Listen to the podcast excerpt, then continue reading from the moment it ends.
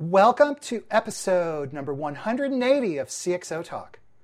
I'm Michael Krigsman, and today I have, and we have, the good fortune and pleasure of speaking with Linda Boff, who is the Chief Marketing Officer of General Electric. And we're going to talk about digital transformation and the Internet of large machines and all kinds of exciting topics. Linda, how are you today? I'm great, Michael. Uh, thanks so much for having me on. Uh, 180 is my lucky number. I'm thrilled to be on, and uh, really excited to talk to you and and uh, and your audience. So uh, so let's get started. Great. Well, thanks so much, Linda. I know everybody has has heard of GE, but tell us a little about the history and tell us tell us about GE in the present.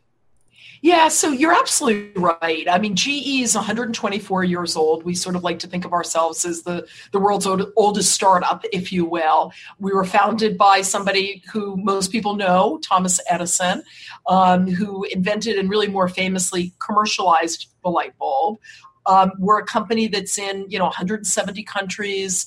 We've got well over 300,000 employees. We're in big industries, industries like health, and energy and transportation through locomotives and aviation. Um, and, uh, you know, I think the interesting thing about GE, particularly as a, as a marketer, is not that people don't know GE. Our awareness is high, particularly in a country like the United States. It's we really want people to understand GE and who we are in 2016 and the company that we've become. And in the last 10, 15 years, our chairman, Jeff Immelt, has really transformed the portfolio of the company. And, you know, the three industries I mentioned, rail, aviation, so that's transportation, health, and energy, um, are the focus of the company. But what I think is really interesting, and you and I are going to obviously be talking about this a lot, is that you know GE's been a kind of company that uh, that makes things. Today, we're a company that makes and connects things, and we use the term um, uh, GE as a digital industrial. Um, we talk about the industrial internet, the internet of really big things, connecting big iron and big data. So, you know, the, the GE that, that we want people to know is a company that's a digital company as well as an industrial company. That's a big change from the company that we've always been. So, digital transformation, we hear that term a lot, and you've just alluded to some of the components or the characteristics of digital transformation, meaning connecting things. And so, can you describe digital transformation at GE? What does that mean for you yeah. in this huge industrial complex? Yes. Complex uh, uh, company i meant to say company corporation all of those things all of the above right so you know here's what it means um, you know today we've got great machines um, that um, uh, uh, that help to power the world that help to create renewable energy that diagnose in hospitals um, but the world that we're imagining is a world where those machines talk to each other and where big sets of machines big sets of turbines can share information. So imagine, Michael, a jet engine that can tweet and tell you that it's time to come off engine, that it's time to be serviced. Imagine what we think of, what we call a digital twin. And a digital twin, very simply, is if you're running a, a wind turbine farm and you literally have a digital imprint of that farm and therefore you know when the machines are their most productive when the machines need to be serviced think about how much more productive you can be so when we think about digital industrial and we think about the industrial internet we think about a world that's more productive we think about a world that's more efficient. We think about fuel savings. And again, in our world, we up, GE operates in a world of scale. So you save a mile of, of, uh, of uh, uh, fuel for a big railroad, it's worth millions and millions of dollars. So, you know, we get, as you can tell, really kind of giddy talking about what a connected um, ecosystem of machines looks like. I mean, we think and the industry thinks that the industrial internet will be bigger than the consumer internet. So that's a lot to get excited about. Some people sort of call it um, um, Industry 4.0, right? The next big industrial revolution.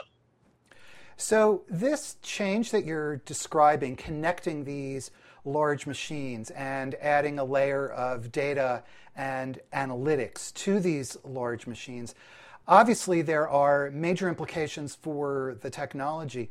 But from a marketing perspective, you're, you're after all the CMO, Linda. From a marketing perspective, what does this mean for how you tell the GE story and for for marketing at a company like General? Yeah, no, I, I, mean so much, right? You know, I mean, I often say so. I'm going to kind of take a step back, Michael, if it's okay. I often say that when we when we talk about GE, we can show up a couple different ways, right? We can show up as a company, and I, I sort of did this myself as you first asked me about GE, and sort of give you our facts and figures, right? We're in you know this number of countries we've got this number of employees we're in these industries and and that's all true what we try to do as a brand and this will kind of get into how we're now talking about the company as a digital industrial is we try to talk about the brand in ways that are really human really accessible candidly a bit unexpected people expect GE to be a certain way. They expect us to be a big company. We are a big company,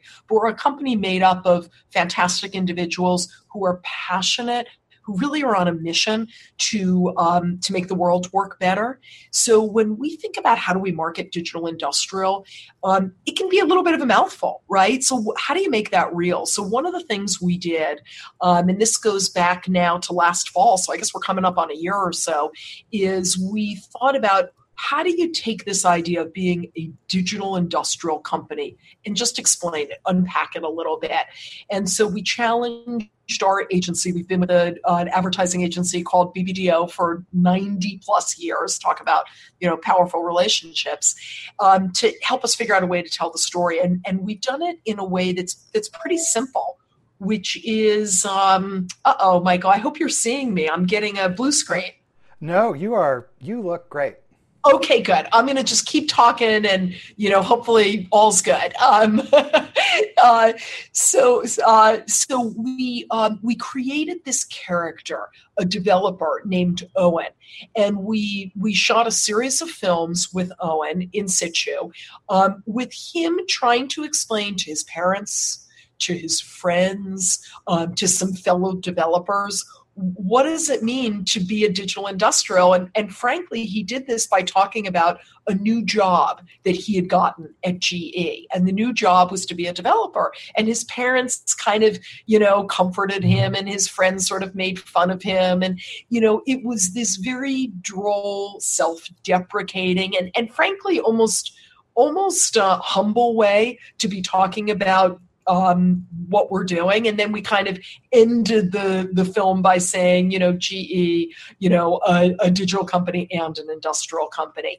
Funnily enough, um, we didn't do this as a way to recruit people, um, but it turned out to be a recruiting powerhouse with, you know, recruiting up like 800% since we launched these. So, you know, that's one example. I'd say the other thing, and again, we can, you know, take this wherever you want to go, is, you know, we really try to market in the most digitally innovative way that we can. So, as we become a digital industrial company, we're also trying to behave in marketing the way a digital industrial company would. So, what does that really mean? It means that we try to be first often and and certainly we try to be incredibly innovative on new platforms and that might be anything from you know creating a, a, our own podcast to using virtual reality to being on vine or instagram or all kinds of new channels like poncho and uh, uh, micmac and others. So um, so that's a little bit of what we try to do in marketing.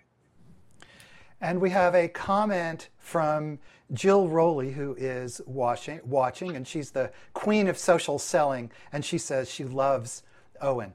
So, so you're uh, uh, this enormous company, and so I find it very interesting that you say that you're trying to be first on these these various platforms.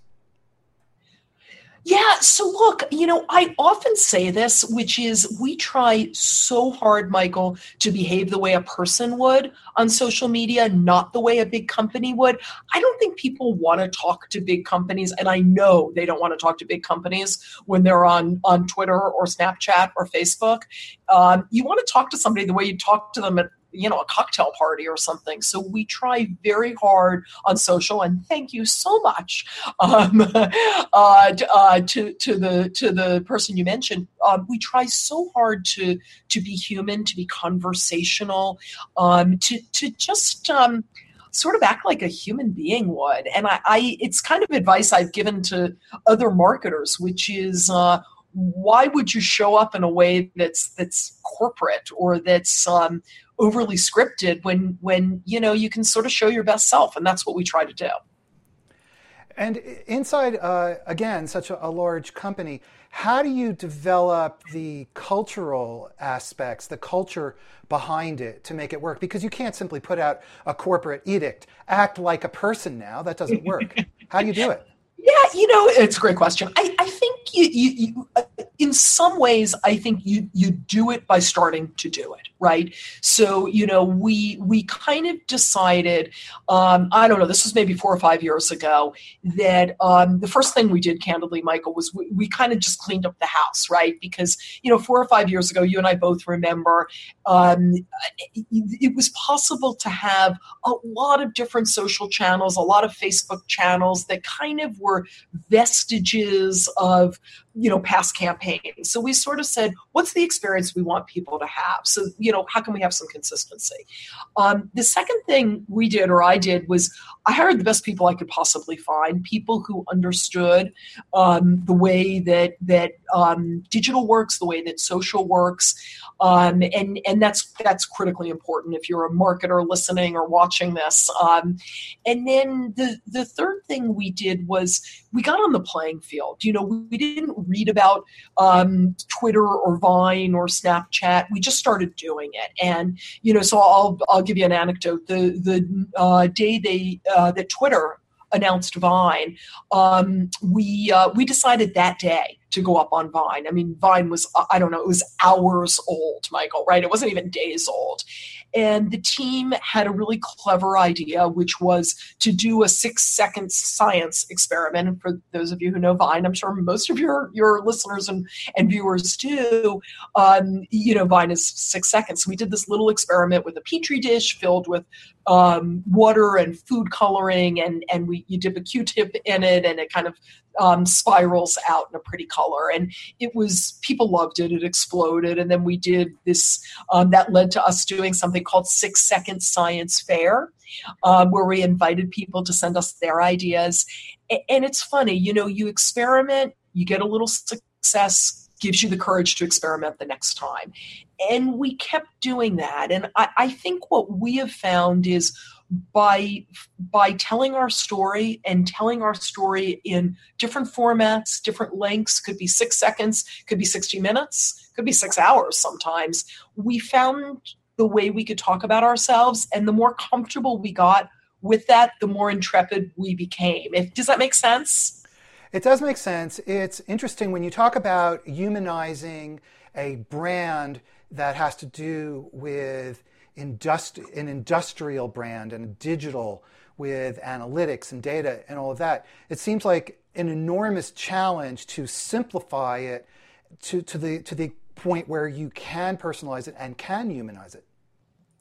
Yeah, so you're asking a really, really good question, um, which we've thought about a lot. So, you know, I think brands need to figure out what they stand for in our case, and you have to figure out what your DNA is. And I, I you know, if if a if a bar of soap like Dove can figure out that they stand for real beauty, everybody can figure out what their DNA is, right? To me, that's always job one as a marketer. Who are you? The, the second is how do you want to talk about yourself? And, and I think for us, it became very clear that science and technology and engineering and invention were topics that, were important to us but also important to the world and we constantly look for you know this this intersection people can see me holding up my little triangle here and that's an intersection of culture and science and innovation. And we look for moments, and it may not be every day, um, but we look for moments that that we can have that conversation. So I'm going to give you a couple examples. Um, you know, we started this. Oh God, on uh, uh, March 14th, which for those of you who are math fans is 314 is pi. So Pi Day, and we had a lot of fun. And we said, look, if you if you send us a tweet on Pi Day, we'll respond. And we we for every I don't know like 25th tweet, we sent people an actual pie, blueberry pie, strawberry pie, etc. So that was a lot of fun. And we started to kind of um, make a little bit of a science out of this, if you will. And we did things um, to celebrate uh, in the spring, you know, a time when everybody's going on spring break. We created something called Spring Break It. And we went up to our Global Research Center, one of them, we have them all over the world, but we went to one in Albany.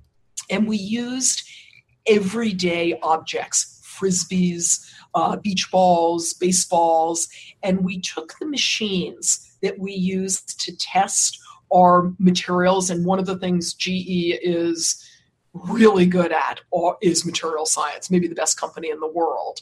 Ceramic matrix coatings, you know, all kinds of different material science. So we took these everyday objects and we used the same machines we use for our regular materials and we tried to break things, spring break it. And my favorite was uh, we took a baseball and we compressed it and um, if you've ever, as a kid, torn apart a baseball, it's really quite amazing what's inside.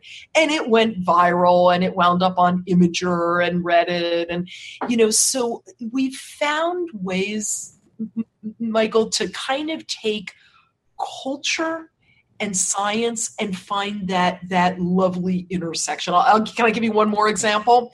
Um, because just because it's such a fun one, um, and it's and it's uh, uh, uh, one that sort of speaks to something else we try to do in marketing, and that is reach new audiences. You know, GE because we've been around for 124 years. You know, I think a challenge is how are you relevant every day, and how are you relevant to new audiences. So we thought about okay, you know. Um, how do we take a moment, and in this case it was the 45th anniversary of the moon landing. Um, Neil Armstrong, Buzz Aldrin landed on the moon a couple summers ago, two summers ago, I think. And uh, we took uh, the moon boot, and GE was part of the moon boot. Our silicon carbide was in the, the iconic boot first step on the moon, first step for man, giant step for mankind. We all know it. And we recreated them as a pair of sneakers, a pair of kicks. But we did it with our current materials, silicon carbide and you know the, the literally the materials that we use. And we worked with a media partner called thrillist and we created these actual sneakers we put them on sale the day of the moon landing. Actually, not just the day, the minute of the moon landing. We put them on sale for $196.69, 1969. And uh, they sold out in, uh, I don't know, seven minutes or something. And uh, they were they're on sale. They may still be on eBay for about four or five thousand dollars. So, you know, why am I telling you this story and your listeners? I, I think it's because, you know, when you're a company like GE that makes very big and very important technology and now technology that's being digitized. How do you make what we're doing every day? How do you make it relatable? How do you make it tangible? You know, a lot of what we do, wonderful as it is, you take for granted. You know, you take your electricity for granted until it goes out. So by doing something as tangible as a sneaker, we made ourselves very real we appeal to a, a, new audience, in this case, sneakerheads, which is quite a large audience, I've learned. So just a fun example of, of how we've we've tried to bring the brand to life. And what are your what are your reasons for wanting to present yourself almost as a consumer brand, given the fact that you're you're selling large industrial equipment? Yeah, I love this question because I believe that all of us, you, me, um, the CEOs of the companies that we sell to, everybody is a consumer people don't log on to a different internet at night because they run Shell or Exxon or CSX, right? So, you know, today information is so distributed. Once upon a time, not all that long ago, marketers could reach just about everybody they wanted to on three, four, five networks. It's pretty easy. I mean, God, maybe it would have been fun to be a marketer back then. I actually think it would have been boring, but nonetheless, today how we all absorb content is so distributed.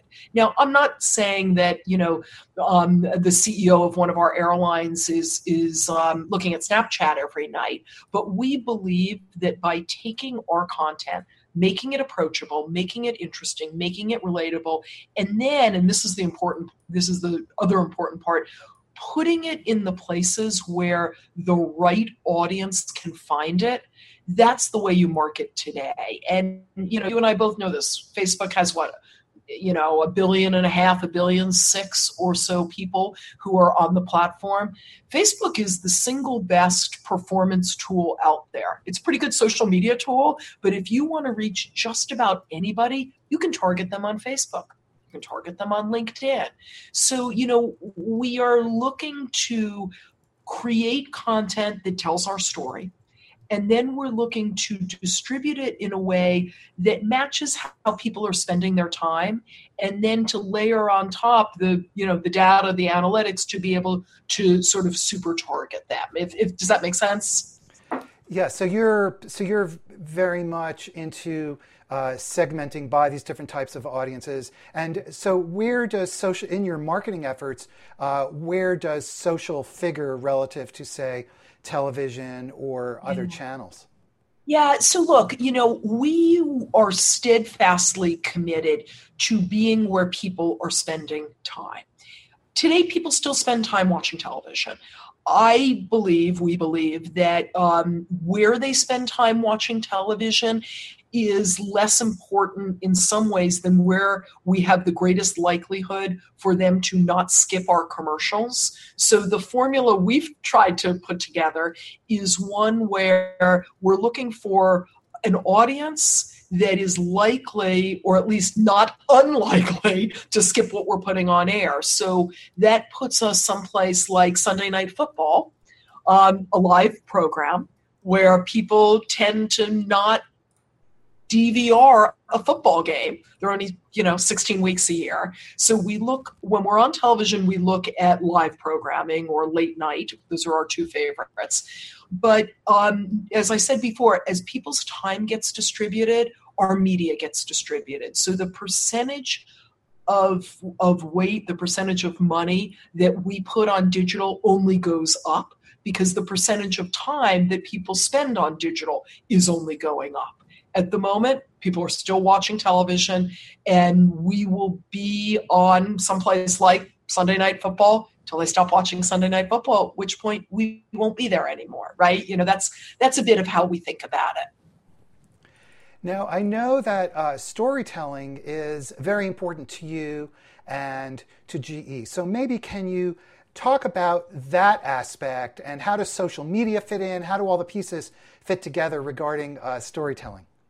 Yeah, no, it's it's thanks. That's a good question. So um maybe I'll give you two different examples if, if it's okay. And if I'm giving you too many examples, you'll just no, say we love, we love examples. Cut, cut. Um, so um, what we try really hard to do is to find ways to talk about uh, our technology, what we're doing in terms of digital industrial, but frame it in a way that's inherently interesting that has an emotional arc to it.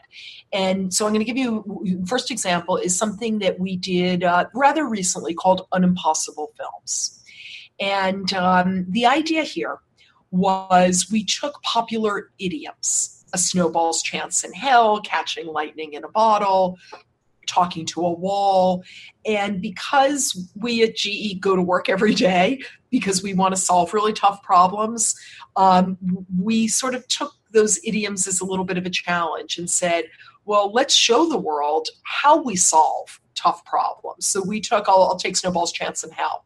So we went up to our, you know, we went to our scientists and we said, okay, you know, how how can we take literally a snowball and show how the our materials can withstand the absolute hottest temperatures? And we actually, Michael, thought about going to a volcano but it's kind of hard to get to volcanoes. So, um, so we we created a film all around the journey of this little snowball. You know, to get to a um, a big smelting area and be dropped into flames, and uh, and then do kind of a you know an opening of the the contraption it was in, and show that that our materials can withstand the hottest temperatures, and therefore this little snowball made it all the way through. So you know, to me, and I don't feel like I told that story very well, by the way, but I think that, you know, we could talk about we've got great super materials that withstand heat. I guess that's a story. Um, or you can show this amazing film. And in this amazing film, you watch and you root for this little snowball making its way through. So, you know, when we think about storytelling, that's kind of an example. A, a second one, and this one, I, if you'll let me brag a little bit, um, I think I'm going to do it whether you let me or not. Um, this one I'm about to tell you about just just won a, a big award at the Cannes Ad Festival, so I'm particularly proud of the team and the work they did there. So. Um, back in the 50s, long before you and I were around, there was something called GE Theater that was hosted by Ronald Reagan. This was before he became president, well before. And um, it was incredibly popular. So we decided to kind of take a page out of GE Theater, but bring it all the way into the present. And, you know, you and I know podcasting, audio, very, very popular right now. So we recreated this idea of GE Theater, but it was GE Podcast Theater. And we um, uh, worked with some talent and created an original podcast series called The Message that was run over a period of, you know, six, seven weeks last fall. And it was very sort of sci fi, War of the Worlds like. It was a podcast within a podcast. And uh, it got to number one on iTunes. I mean, it did really, really well. Won this big award you know a week or so ago so that's kind of storytelling and and if i can i'll sort of finish this question by by just saying because I, I, think if you're a marketer you know there are words thrown around like um, uh, content marketing, branded content, uh, sponsored content, and and um, you know to me that kind of can mean crummy content. And so the bar that we try to use is just really good stories, right? the kind of story that would be just as good as as um, oh I don't know um, House of Cards, right? You know, our standard is great content, not great branded content, because that feels like a a, a little bit of a false compliment. So I'd like to come back in a moment to uh, talk more about stories, but we have a question from Twitter. And Zachary Jeans makes the comment that large companies tend to be defensive, defensive and slow on social media. And so, how do you how do you attain this this agile status that you've been able to? Yeah, I mean, look, I think Zachary, thanks for the question. I think if you're going to be um, slow and corporate, you probably shouldn't be on social media that's my two cents, not you, but the companies that are thinking in, in those ways, because that's not how social media behaves, right? I mean, we all know what our feeds look like. We all know how quickly your feeds go by. So, you know, our social media team, terrific team led by a woman named um, Sydney Williams, who's fabulous, um, uh, works with a works with a group called VaynerMedia, and and we're kind of always on, right? Which doesn't mean that we're tweeting at people 24 hours a day. That's I think a little that can be a little inconsiderate. It depends on what you have to tweet about, of course. Um, but we're listening all the time, and um, we we're responsive. And uh, you know, we all remember. I'm sure Zach, you do too. You know that moment. Uh, in Super Bowl, what couple three years ago, where uh, there was a black, temporary blackout, and Oreo was smart enough at that moment to send out a tweet. And um, you know, they I know the people there. You know, they had a war room set up um, or a football room set up, and they were prepared to be spontaneous. If they had had to send their tweet during the whatever it was six minutes of the blackout back to headquarters for somebody to approve it for somebody to you know do governance on you know you you sort of create the right running rules you have the right team and you let them do a great job Send, so that, that's what we've tried to do but it's it's a great question i think a lot of companies probably do wrestle with it and uh, no so now going back to this to this storytelling you think a lot about stories what are the components of a good story? Maybe you can teach us yeah, from sure. your experience. Yeah, yeah. So I think um, most good stories have emotion of some kind. It can be happy emotion, it can be wistful, um, it can be droll. But I think you know you you want to sort of root for somebody in a story. So the um, you know the Owen ads we were talking about a few minutes ago. You know Owen is this lovely kind of quirky developer. He's he's a nerd, right? He's got like his nerd glasses.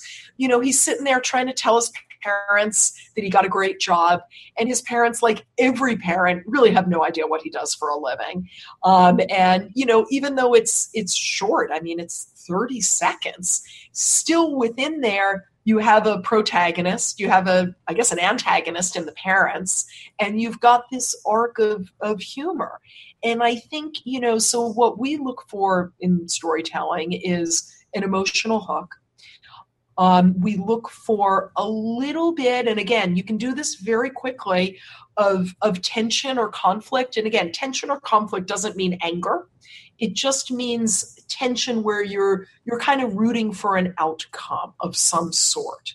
You know, there's uh, there's that famous um, six word Hemingway story. Um, uh, let's see, uh, baby shoes for sale, never worn. I think that's the six words, right? Let's go with it. Baby shoes never worn for sale.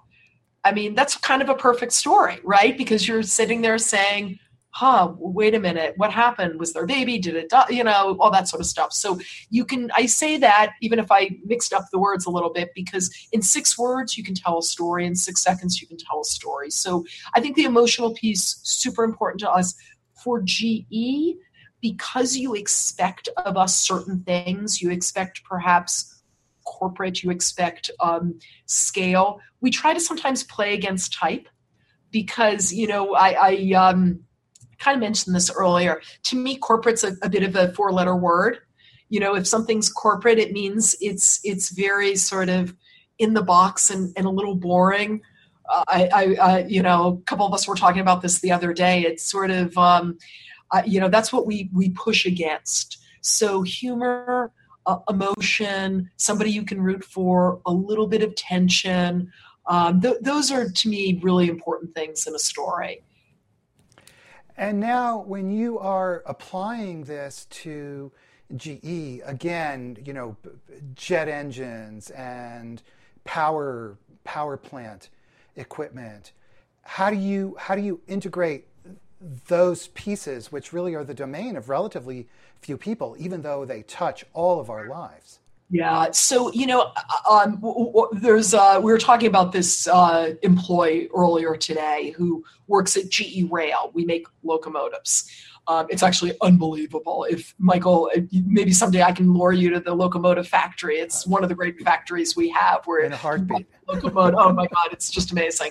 So there's a term for people who love trains. It's called foamers I don't know if you've heard that before. It's like I, I always think it's people who foam at the mouth, but I don't know. So um, this this gentleman who works at GE, I think he's second or third generation GE, and every uh, weekend he takes his kids out and they bring long lawn chairs and they go and they love trains so much. They're such foamers that they sit and they watch the trains go by on a Saturday afternoon and they sort of make a picnic out of it. And I tell you that in part to answer your question because you know, there are super fans of some of what we do. right? So there are people who just become eight year old boys. I become an eight year old boy when I go to our uh, GE Rail factory, but there are people who just absolutely melt at things like trains and planes. And there's sort of this natural audience there. And whenever we can, we, we try really hard to play into that because it's it's it's it's, a genuine passion point. It's like being a fan of Real Housewives, right? These are fans of, of uh, planes and trains. Um, the other thing we do, which again I think is it's finding passion points. You know, maybe four and a half, five years ago, GE went up on Instagram. So again, back to this idea of you know early to discover, and we did it because, to your point, so much of of what we do, these machines are not necessarily in your life or my life, but there's a nobility, there's a majesty to to machines, um, and we kind of, forgive me, wanted to show you know big ass machines out in the open. So we um, that sort of became the beginning of our Instagram feed and is still very much a steady part of that diet, which is showing beautiful wind turbines, showing a, um, uh, a Jenbacher machine, this big biomass uh, turbine. Um, we show them, you know, around the world. We invite people to do Insta walks, to walk through our facilities. So, you know, I think it's, it's a little bit of what you and I have been talking about, right? Some of it is how do you show um, h- how do you sort of tap into the, the, the inner nerd, the inner geek, um, and get people excited about you know what what it is we produce? Sometimes it's about telling a story and telling the outcome of that story. You know what happens. Um, um, you know we shot films, for instance, of a, a young boy taking his first ever ride on an airplane in China.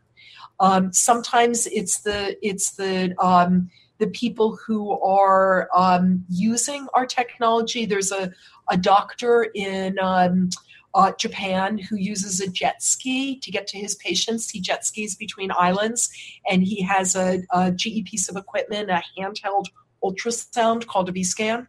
And you know, because it's very light, he can jump on his jet ski and pardon me, that's how he uses this to um, offer ultrasounds to people in remote parts of, of the area. So I, I don't think there's one way that we try to sort of tell the story, but we do try to make the invisible visible in our storytelling.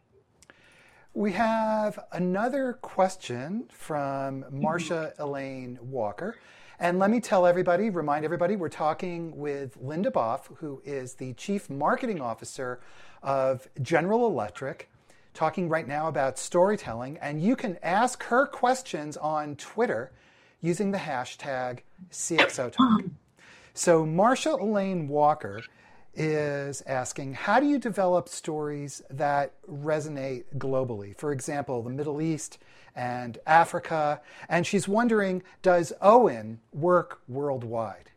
Oh, thank you so much, Maria Elaine, because I get to tell you first, I'm going to start with Owen. Um, uh, so your question is a really good one. I the hardest part I often find of what we do is to figure out how to create stories that scale globally but actually have a lot of local resonance um, and and relatability. It, it is really a challenge, and um, so Owen is the great example. You kind of teed up this question for me, which is because this worked so well in the U.S. It's it's probably been our most effective campaign in in at least a decade, maybe more based on the response and you know sort of the awareness that it drove we decided that we could do this globally so we went to france and we cast this delightful young woman named sophie and uh, created a film about Sophie as the developer um, in France, and it's working really well. We just launched it, you know, a couple weeks ago. We're doing something similar in China um, obviously, in all of these instances, it's local language, it's local actors, it's local nuances, it's local in situ. Um, some ideas work that way, some do not. Um, in the case of uh, something I described a little bit earlier. I, I don't know, um, uh, if you were on when I was talking about something called Unimpossible Films. But what we did there was we had an idea, you know, idiom and make a film about about this and how science debunks it. And we went to universities globally um, and said to engineering students, any students really, um, give us your idea. What's an idiom? and what's a scientific workaround that you'd like to see us bring to life and we're going to take one of these and make an ad out of it this fall. So you know we work to do it. I think you know a couple couple other thoughts. I mean i think you you do need to pay a lot of attention to local nuances. It matters a lot.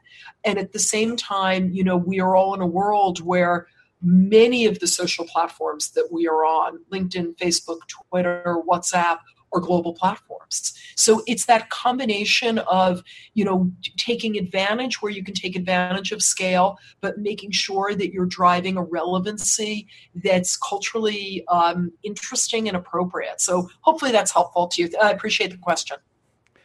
And we have another question uh, from Jill Rowley again, who apparently is at a helipad in Maui.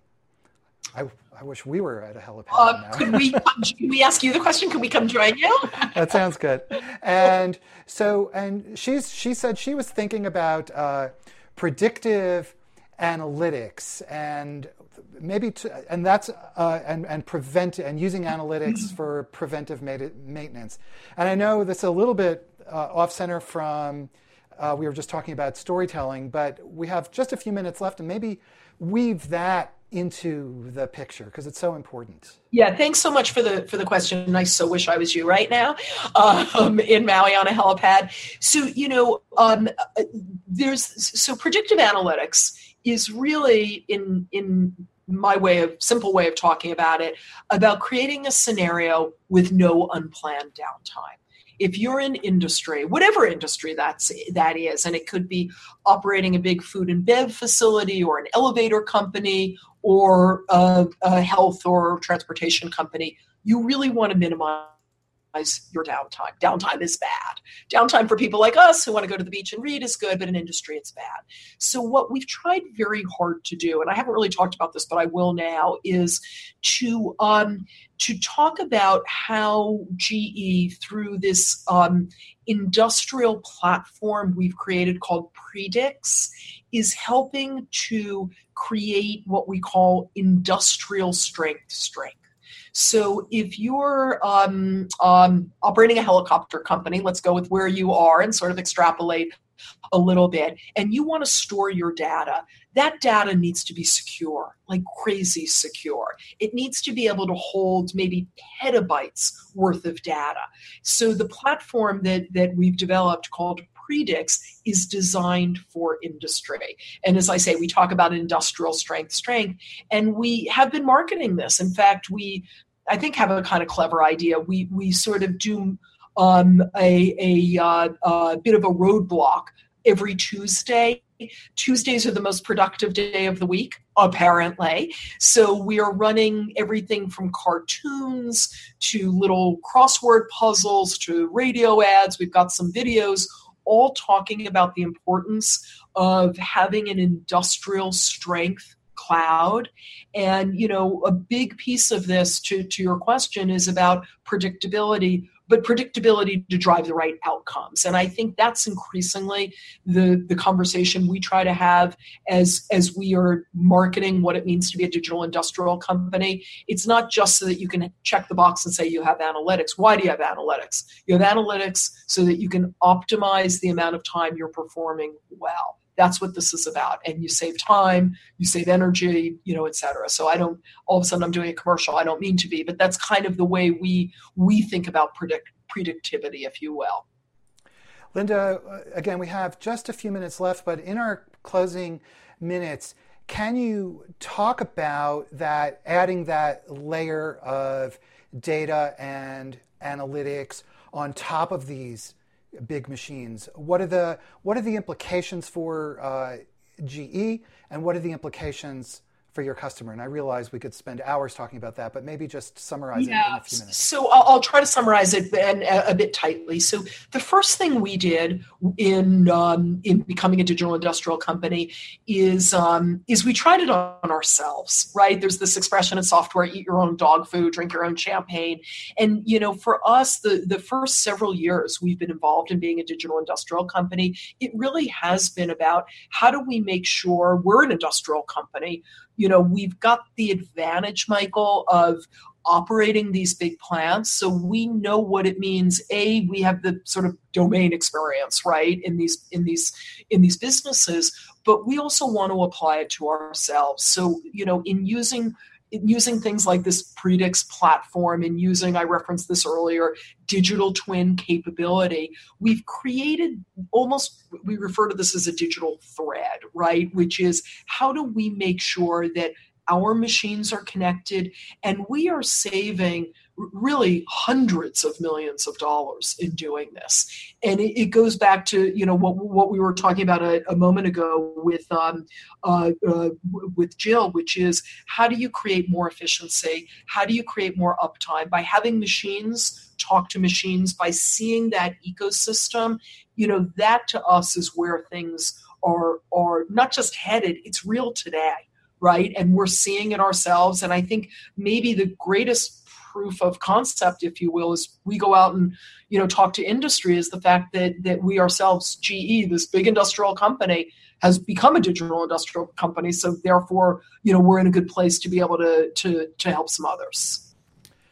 And finally, uh, so GE GE has obviously undergone this tremendous transformation internally. And so, what advice do you have for other CMOs, chief marketing officers, who are themselves, their organization, undergoing this type of dramatic change? Yeah, I, I think, you, you know, I love this as a last question because you know there's that that expression culture strategy for for lunch. And i think the culture transformation is probably in some ways as significant as everything else we've talked about portfolio digital industrial et cetera. So you know uh, very quickly at ge we've kind of adapted and learned from silicon valley a lot. We have something we call fastworks that we kind of glean from eric ries lean startup um, david kidder you know people helped us with this thinking but it kind of boils down to to a few things. It's about iterating. It's about failing fast. It's learning how to pivot. Um, you know, I said this before in terms of being on the playing field. You know, you you have to create enough in terms of what you're going to learn from you know minimally viable products that you actually can then you know realize that oh okay this this could be good or it could be terrible and we're going to tear it up and start again. You know i would say more sort of um, you know as i as i relate to it from from our team i think it's um it's giving people room to fail but it's also making sure that when people fail you're learning from it. You know those are lessons that you know know, startups are very big at postmortems. How do you postmortem what's happened, good and bad, and apply it? Um, and how do you take smart chances? You know, people have often, you know, when I talk to them, ask about, you know, the risk of, of doing as much as we've done on social media. I think the bigger risk is not being on there because you know to to be um, a, a marketeer to be a brand to be a company and not be communicating in ways that are contemporary i think is a huge risk i think you risk becoming irrelevant so you know hopefully a couple helpful things for people well that has been fantastic. I wish the time went by so quickly. I wish we had another hour. We have been talking with Linda Boff, who is the Chief Marketing Officer at General Electric, on episode 180 of CXO Talk. And Linda, thank you so much for taking the time and being with us today. Michael, thank you so much. I've really enjoyed it. 45 minutes went quickly. Next time on the Maui helipad, right? That works for me. Everybody, thank you. And we will see you again next time. Have a great weekend. Bye bye.